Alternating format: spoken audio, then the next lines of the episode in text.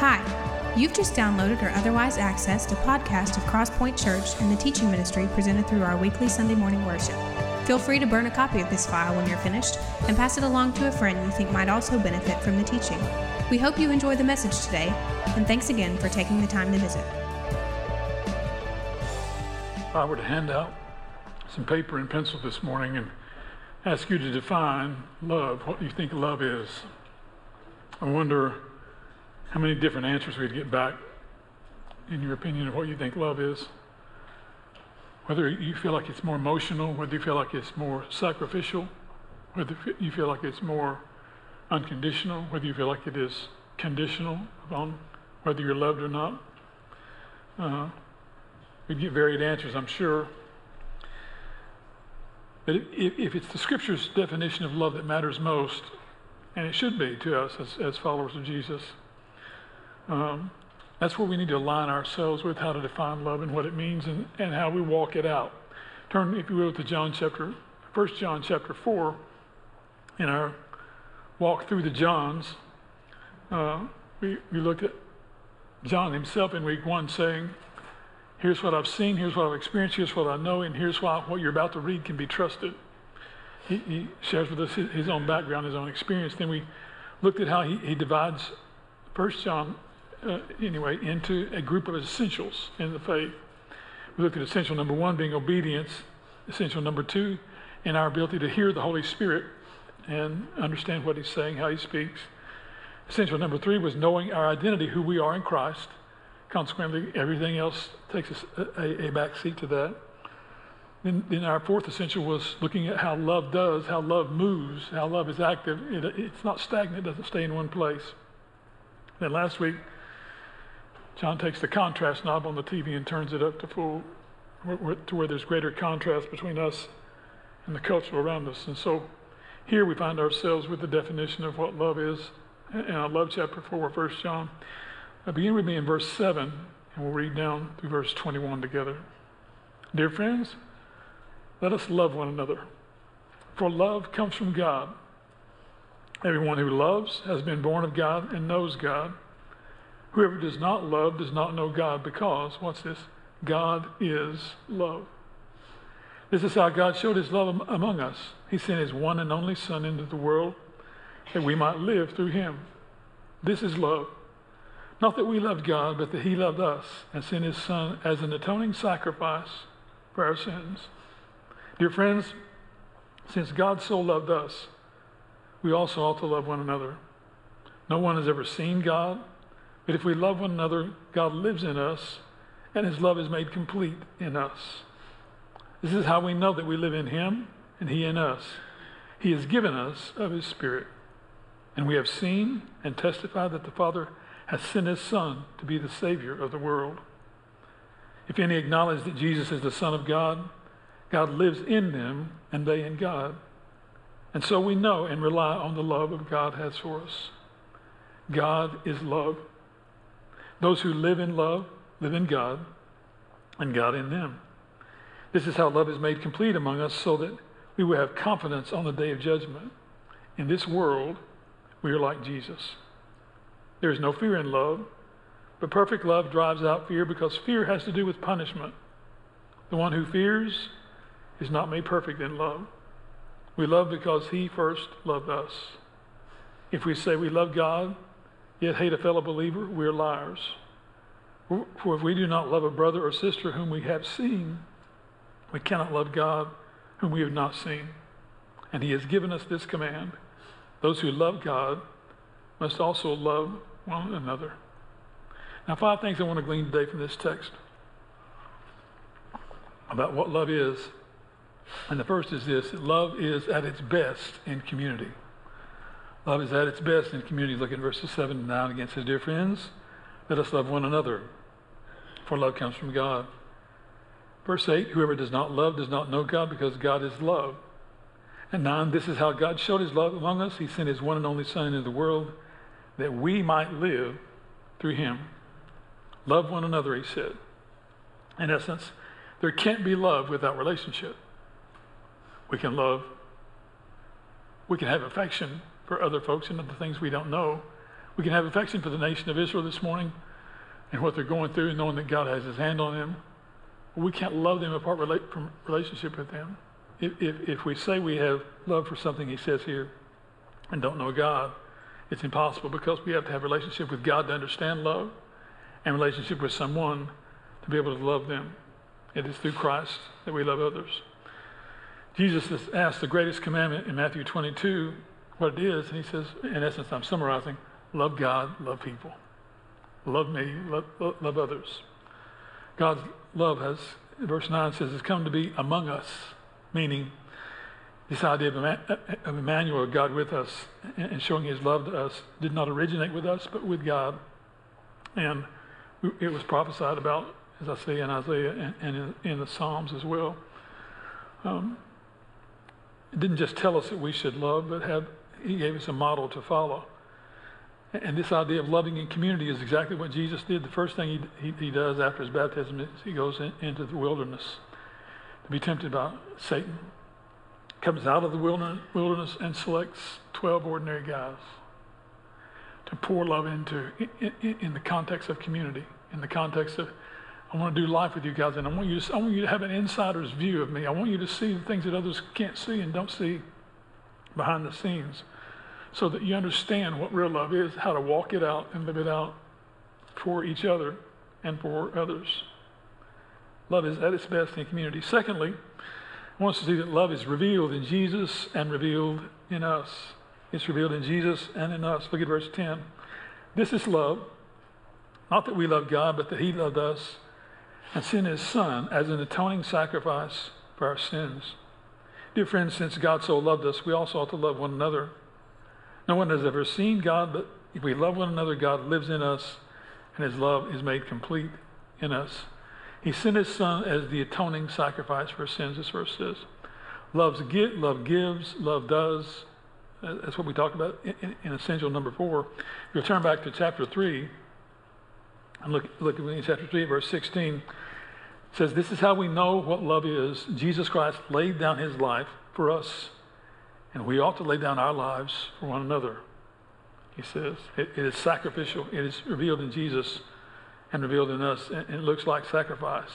Now, th- now, this idea of atonement has two different meanings depending on whether you're reading in the Old Testament or the New. The Hebrew word for atonement in the Old Testament has to do with a covering to shield us and protect us from, from things on, that's on the outside wanting to get in.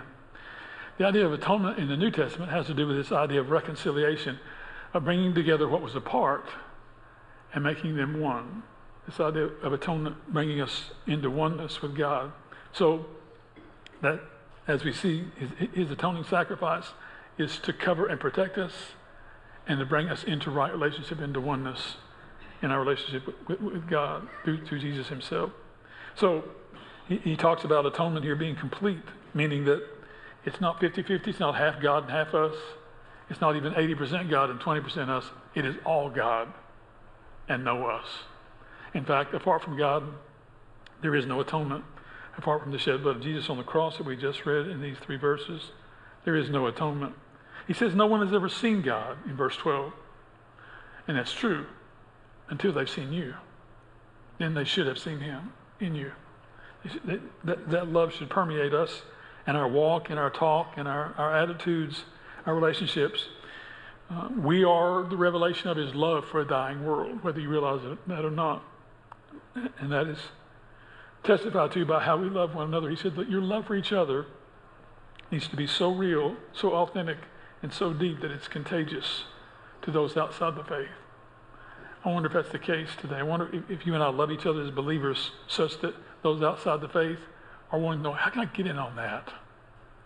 I don't, I don't even know them, but I want, I want to know some of that, what, what they're experiencing. Love is revealed in Jesus and revealed in us. Thirdly, love is to be confirmed and confessed. It's to be confirmed and confessed. Look at verse 13. This is how we know we live in Him and He in us. He has given us of His Spirit. And we have seen and testified that the Father has sent His Son to be the Savior of the world. Many acknowledge that Jesus is the Son of God. God lives in them and they in God.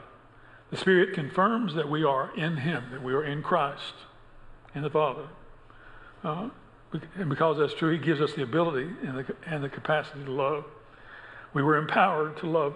in fact, it is, it is on rare occasion that any writer pulls in God the Father, God the Son, and God the Spirit in the same context, certainly not in the same verse.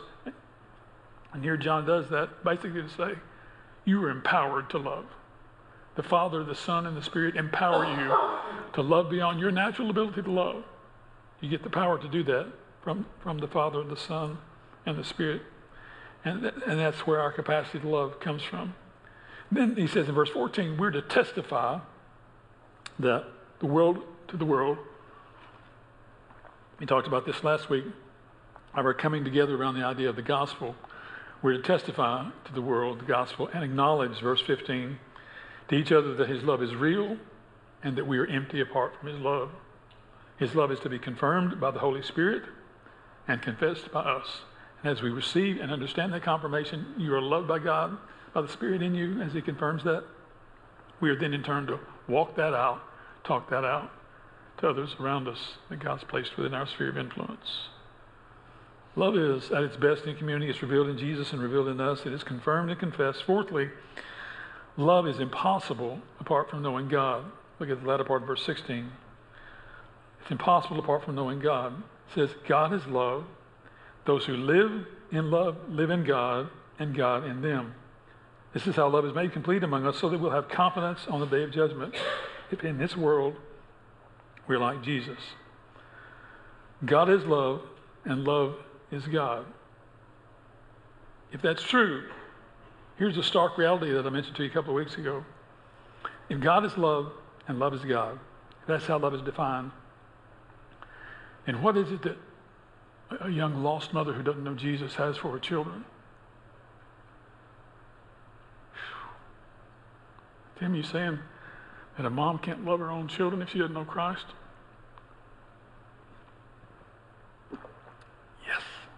That's what I'm saying.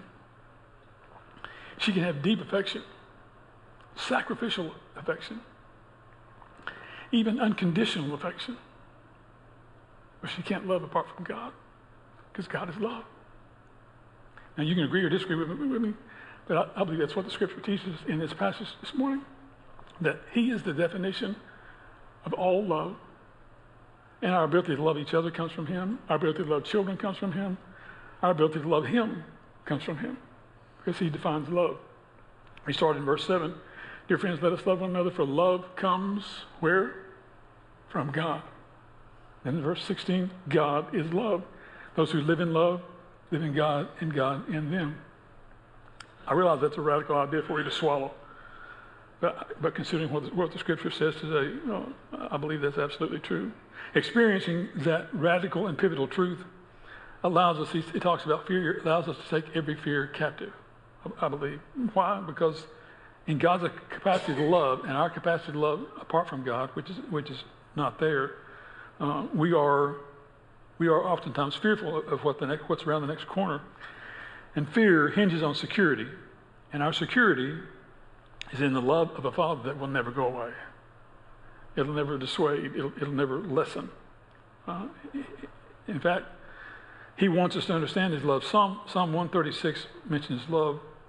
His love endures forever 20, 25 times, I think. John, 1 John chapter 4, mentioned, in, in, in, this text we've looked at today, we've seen the word love or form of it 27 times. It's over 300 times just in the New Testament. You think God wants us to understand love? He wants us to get it. And he wants us to get it that it is, it is impossible apart from him to love as he loves us, as he loves us, and he is as he desires for us to love others and to show the, his love to others. It's impossible apart from knowing God. Love is at its best in community. It's revealed in Jesus and revealed in us. It's to be confirmed and confessed. It is impossible apart from God. And finally, love is given to us to be given away. It's given to us to be given away. Look at verse 19. We love because he first loved us. If we say we love God, yet hate a fellow believer, we're liars. For if we do not love a brother or sister whom we have seen, we cannot love God whom we have not seen. And he has given us this command. Those who love God must also love one another. He first loved us, it says. not just before we came to know him, but before we came to be. In fact, Psalm 139 speaks to God's plans for us, his love for us, before we were ever after we were conceived, before we were born in the womb. He, see, he sees us in the womb, loves us with an everlasting love, a, a, love that provided a plan of redemption for us before, as I say, before we were ever born. So loving well, especially the unlovable in your life, uh, loving well comes much easier when we see how much we're loved, when we see the, the love God has for us. So why is there this command in verse 21 that we love each other? It is there because he knows that we better understand how to love when we understand how we are loved. It is far easier for us to, to give and impart and live out and, and uh, unconditionally give love away when we see a picture of how it's given to us beyond what we deserve. And let me just share with you the honest truth today in this room. None of us are very lovable.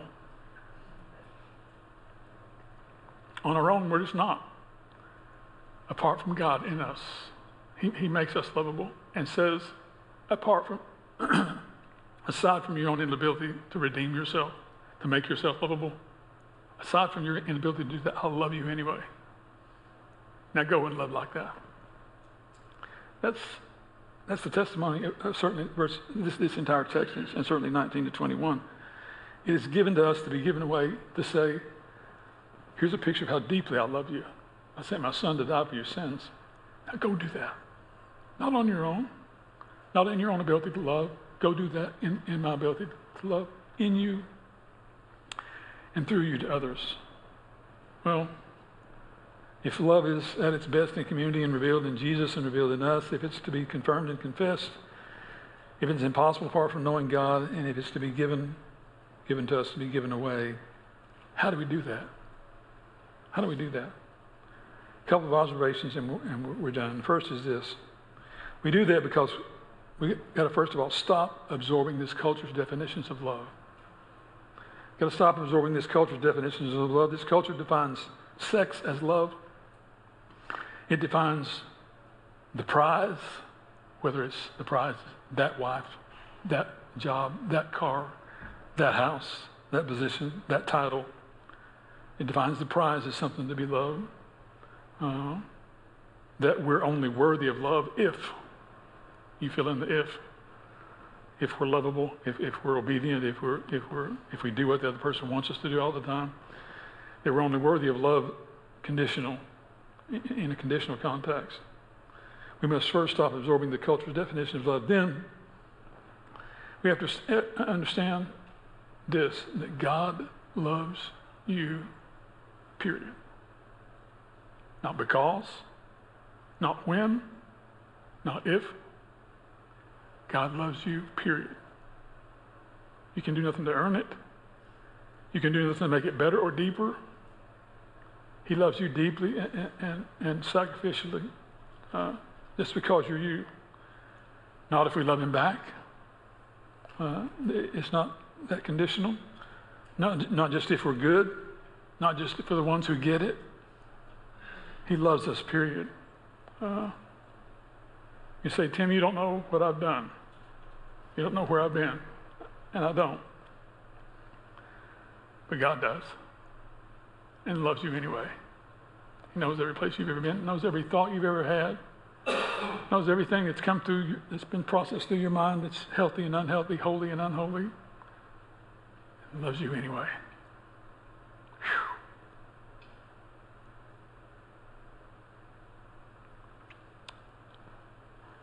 Oh, to love like we're loved. Let's pray.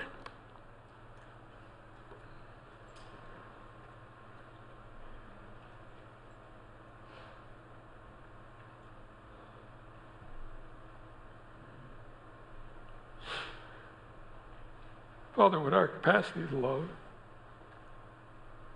be increased by our understanding of love? Would we leave today better lovers because we understand how deeply you love us? To what end and what extent you would go to redeem us, to, to chase us down, to rescue us, to bring us back. all because we're loved. Not because we're worthy, but just because we're loved by you. You are loved, you are loved, and it's impossible for us to love apart from you. Help us to see today that as, as we realize how deeply we're loved, we're then called, compelled to love others that same way. Not because they're worthy, not because there's anything to gain from us, but because you love us that way. That kind of love's contagious. It's going to change people. It's going to draw people to the Jesus that they see. They may not understand who it is or why it is, but they're drawn to the Jesus in us because of our capacity to love has been increased. So, as we love that way, and we have to be intentional about it, it doesn't just happen. The enemy will see to that. But as we're intentional about loving that way, would you cause the ripple effect of that, the testimony of that, the witness of that kind of love, to be born into a generation behind us and the one behind that one and the one behind that one? Such that we grow lovers to come behind us to love well. That we grow our own capacity to love well as we live that live your love out for us. Now, we've heard some things today that should change us. Whether they do or not depends on us. Doesn't depend on the enemy leaving us alone because he's not going to. Doesn't depend on a deeper understanding of Scripture because that may or may not be there for us. It comes on our obedience to truth. And the truth is, you are loved and love us unconditionally and beyond our capacity to, to, to fathom. That tomorrow should change how we view this world. Our family, money, marriage, time. Your love for us ought to be reflected in all, in all those things. In fact, it ought to reprioritize what we do with marriage, family, money, time. It ought to shape the differences that we have with people in relationships. It ought, to, it ought to reshape conversations that we have with folks. Because all because we realize how deeply we're loved and how deeply we're called to love. Now stir that up in us tomorrow. Stir that up in us as we leave this place today. That we love our spouse more deeply, our kids more deeply, people that work more deeply, folks that are hard to love more deeply because you love us deeply. In Jesus' name we pray. Amen. Thanks again for listening to today's message from Crosspoint Church, helping people navigate the journey toward an authentic, biblical, and contagious walk with Christ.